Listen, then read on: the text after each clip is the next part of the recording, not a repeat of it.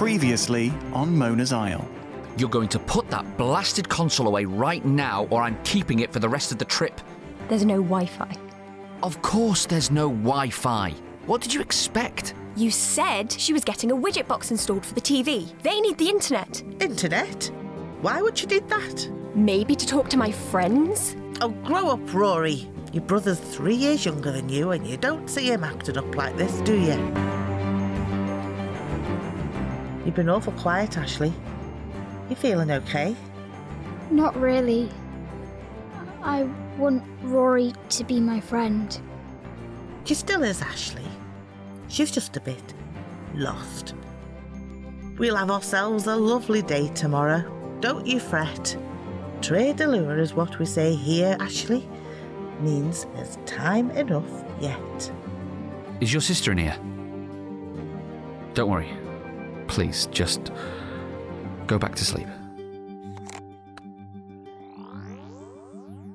Midnight was lost. She was doing her best to catch up with the rest of her troop, but they'd left camp hours before and had more than likely already arrived at the Sidorian citadel. The path back at the Outland camp would have led her onto the high road, but that route was as good as offering yourself on a plate to beasts and bandits alike. With neither the safety of numbers or much to protect herself packed into her bag, it was hardly worth the risk. The other signposted option would have taken her over the frozen slopes of the Stony Mountain Pass. For that, she'd have needed a bear hide, but they weren't easy to come by, and she'd only recently sold hers off to a goat herd, as it was frankly exhausting to carry it around in the sunnier climes of the lowlands. So, presented with two imperfect options, Midnight did what any sane person would do. She chose neither and simply hoped for the best. Before too long, it became clear why this third route was not a route at all. Working off instinct alone had led her right into the heart of what could only be described as the largest marsh she'd ever come across. She dug around in her pack for her map and compass to try and get her bearings amongst the endless reeds and squelching. From what she could fathom, the citadel was due west, about 10 or so miles beyond a small river. It looked pretty insignificant on the map, but as she approached the banks, it became obvious that it was far too wide for her to swim across. She made her way upstream, hoping that the channel would narrow. Instead, it just meandered through miles and miles of boggy fields. No bridge appeared. That would have been far too convenient. There was, however, a small wooden barge moored up to the bank and a tall, raggedy looking man leaning on an oar. Midnight crept closer, ready to draw her daggers if the need arose. In her experience, such fellows rarely turned out to be whom they appeared. Good day, weary traveller. Do you seek passage across the water? Midnight had never understood why the locals chose to speak this way. She shouted aye in reply, hoping that it really would be that straightforward. You are welcome aboard my barge, but the bargeman's business is a treacherous one, and the guild insists that I take my payment in advance. Passage for one is 700 stubbins. She snorted in disgust. You could buy a dragon egg from the Outland market for 850. Besides, she was returning from a supplies run, so her pack was full of foraged items for crafting and potions. Surely they would accept a trade instead. It wasn't as though business was booming on this lonely riverbank. The man craned in to see the contents of her pack. There is nothing in that satchel that is of use to a bargeman. However, I am in great need of a newly sewn pair of bargeman's breeches. This was exactly the kind of request that turned into a monumental waste of time. She strongly considered turning away and taking her chances on the high road, but having already come this far, it was hard to tell how much time that would add on to her journey. If she was going to catch up with the rest of her troop before they all went to bed, there was no other choice but to make the crossing. Fine. I'll make your stupid trousers. I see you have the thread in your pack, but you will need a very particular cloth. I've heard there is some to be found at the chapel, not too far from here. Head north until you find the building with the fresh roof of thatch. Inside should be all you need to make a fine pair of breeches. That was it. Visit a church. As instructed, she used her compass to head north through the marshes. Soon enough, she spotted the freshly thatched chapel. It was only a little place, and if not for the bell fixed above the entrance, could have easily been mistaken for a farmer's store. As she approached, the marsh reeds got higher and wilder, and the wind whipped them into a frenzy. She pulled her daggers from her pack and slashed herself a track through the ferns right up to the heavy wooden door. She rapped at the door three times. It opened, and everything around her faded away.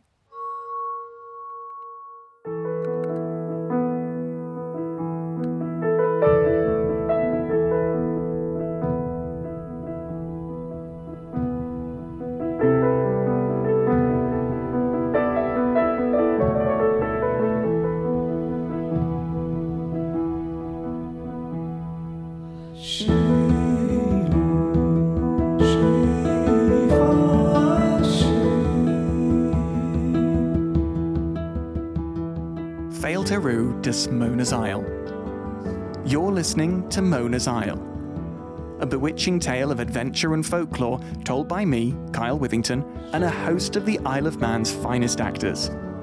So settle in for the Manx myths, mystery, and magic set to unfold.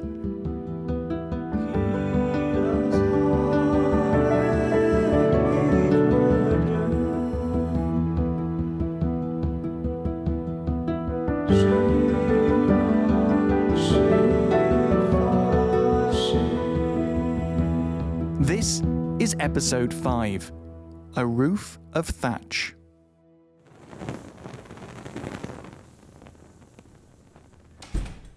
When the light came back, she could see a solitary chaplain praying by candlelight. He turned and approached her.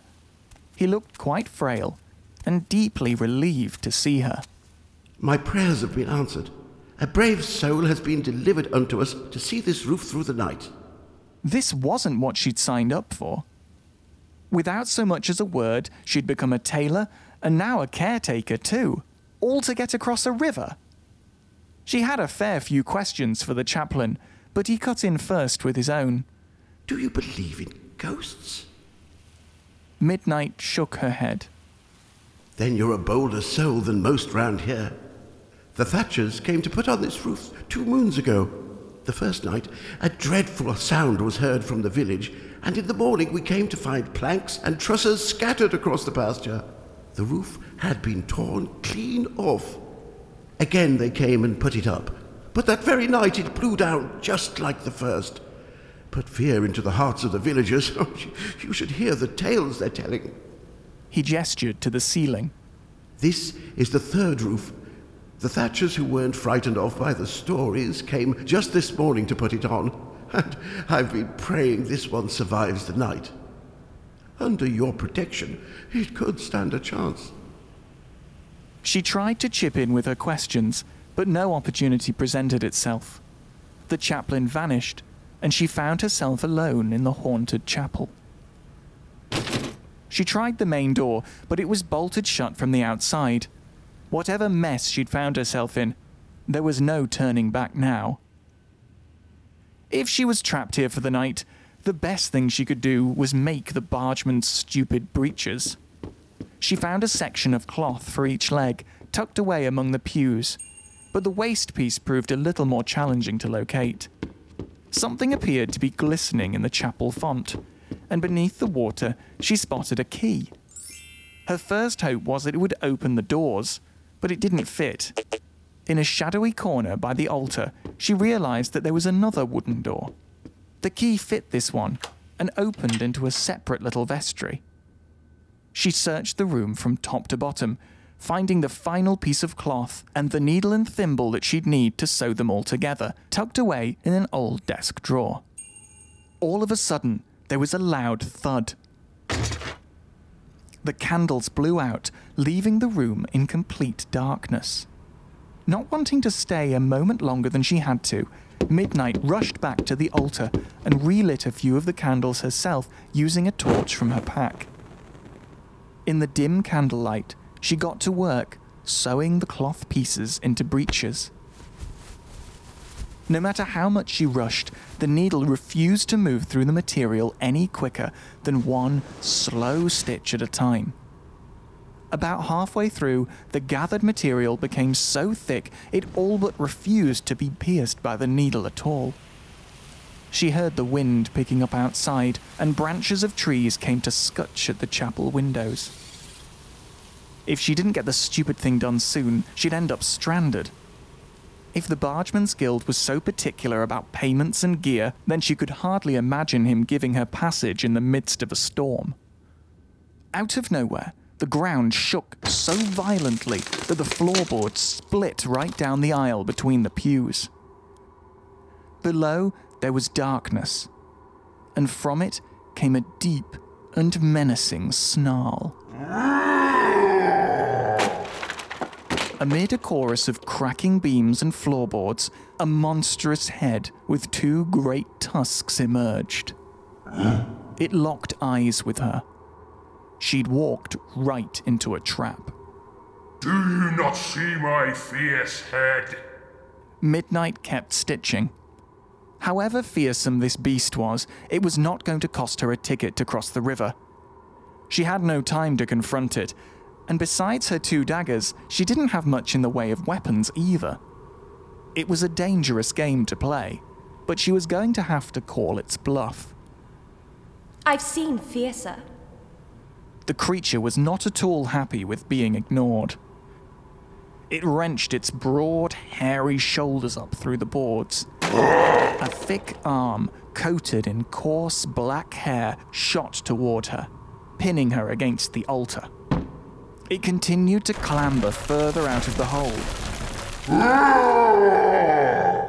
It stood upright, showing its wrinkled, leathery belly and two powerful hind legs. Do you not see my long arms? Yeah? What about them? Was it going to battle her, or just talk her to death? It was certainly quite monstrous, but Midnight was no novice when it came to battling beasts. She'd encountered many nearly twice the size of this one. In normal circumstances, it wouldn't have been anything she couldn't handle, but it had managed to show up at a really bad time. Her best idea for not having to confront it was to finish the breeches as quickly as she could and run.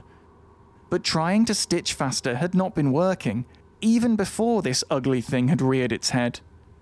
Desperate times called for desperate measures, and Midnight dug into her pack to find one of the two haste potions she had kept in reserve. They weren't the easiest to make, and even harder to come by, but it felt like a good moment to make use of one. She swallowed the liquid from the small bottle, and for a brief moment, everything in her field of view turned a light purple. Her hands raced their way through the final stitches, and in a few moments, the breeches were complete. The beast pushed a sickle like nail against her throat. Do you not see my bony fingers, my mighty claws? With the finished breeches now safely in her pack, there was no need to stick around for any more of the beast's bragging. She ducked down to crawl away between its legs and sprint to the doors. They were still locked, so she turned toward a window instead. Leaping from a pew, she drew her daggers and swiped at the glass, smashing her way through and back out onto the miserable marshes. She'd done it. She just needed to get back to the bargeman before the bad weather got any worse. Just as she broke into a sprint, the ground shook with a great tremor. Glancing over her shoulder, she could see the freshly thatched roof had been torn to shreds. Do you not see this huge body of mine?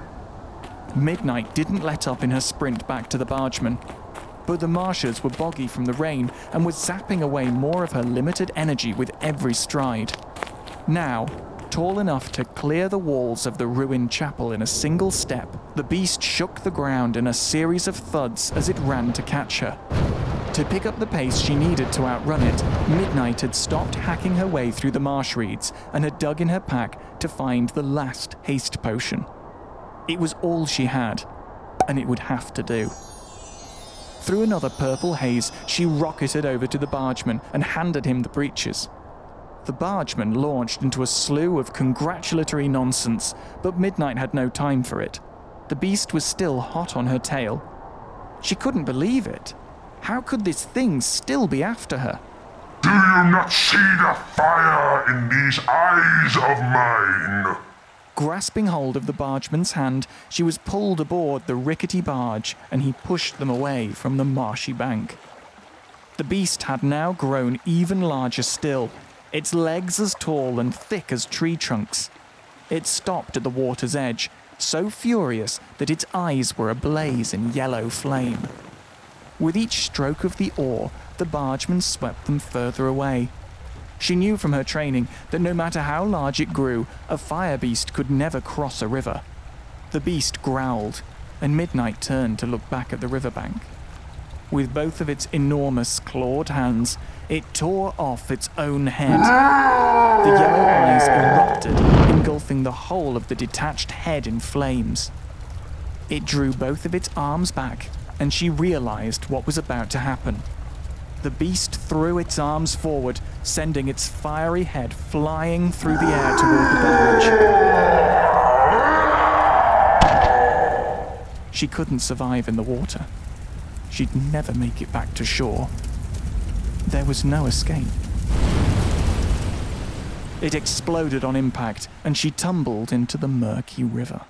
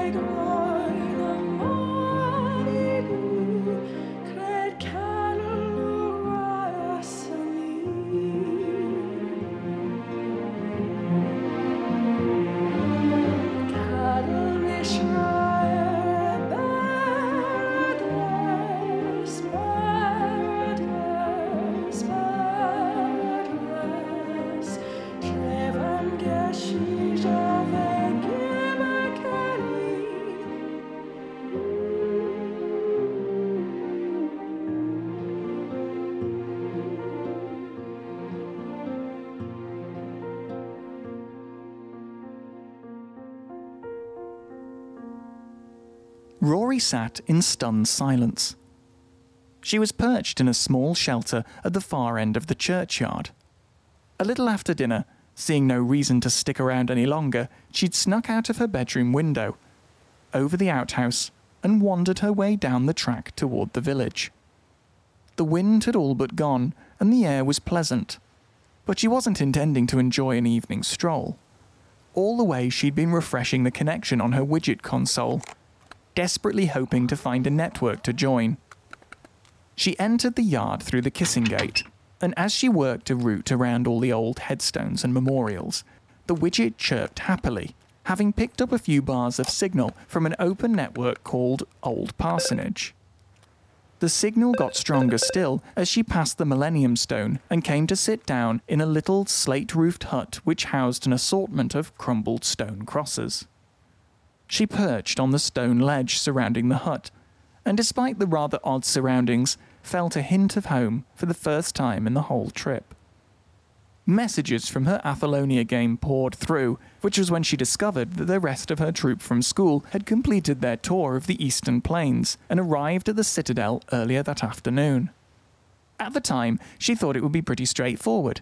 Completing the campaign mode had made her a very experienced traveller, so she settled in for the evening on the cold stone, hoping to catch them up. Hours passed, and the sun was finally setting on the long summer's day. The stones of the churchyard cast long shadows over the hut as Rory watched midnight slowly sink into the river's murky depths. Game over rippled across the screen as it faded to black. The best that the respawn menu offered was to continue from last save, but that would take her all the way back to the Outland camp. There was no way she would make it to where her friends were before she lost the last of the daylight. She was fuming. She put the widget down on the ledge and held her head in her hands. Her eyes felt heavy, but with a deep breath, she sniffed back the tears before they came. Crying was childish. It was not something Rory did. How had the beast managed to get the better of her so easily? And for that matter, what on earth was it? She looked around her at the church and the dark shadows in the hut. Out of the corner of her eye, she caught something moving, scuttling between the stones in the yard. She stood up, looking from one stone to the next. Whatever it was, it was moving too quickly for her to catch another glimpse. The dying light had made the place feel quite strange. And now that she was no longer focusing on the console, Rory felt oddly aware of her eerie surroundings. There was the flick of a latch and a creak as a wooden door opened some way beyond the hedge behind her. Someone whistled so softly it could have been mistaken for the wind. Something furry darted past her boots. It was heading for the bushes behind the hut. In the twilight haze, she could make out four legs and a fluff ball of a head. Ori! Where are you, you silly cat? The cat disappeared under the hedge, and with a click, the shadowy leaves shone in a stark white glow. On the driveway was a pasty looking boy, about her age, with a head full of coarse brown hair. He was crouching down to give the cat a scratch under its chin. Oh, Mum thought you weren't coming back tonight. In the light, Rory could make out the cat a little better. It was speckled in white and ginger, and as it arched its back, she could see that there was a little stump at the top of its hind legs, but no tail. It was the cat from Granny's. In her curiosity, she leant so far into the hedge that the branches gave way, gracelessly depositing her onto the patch of lawn beyond.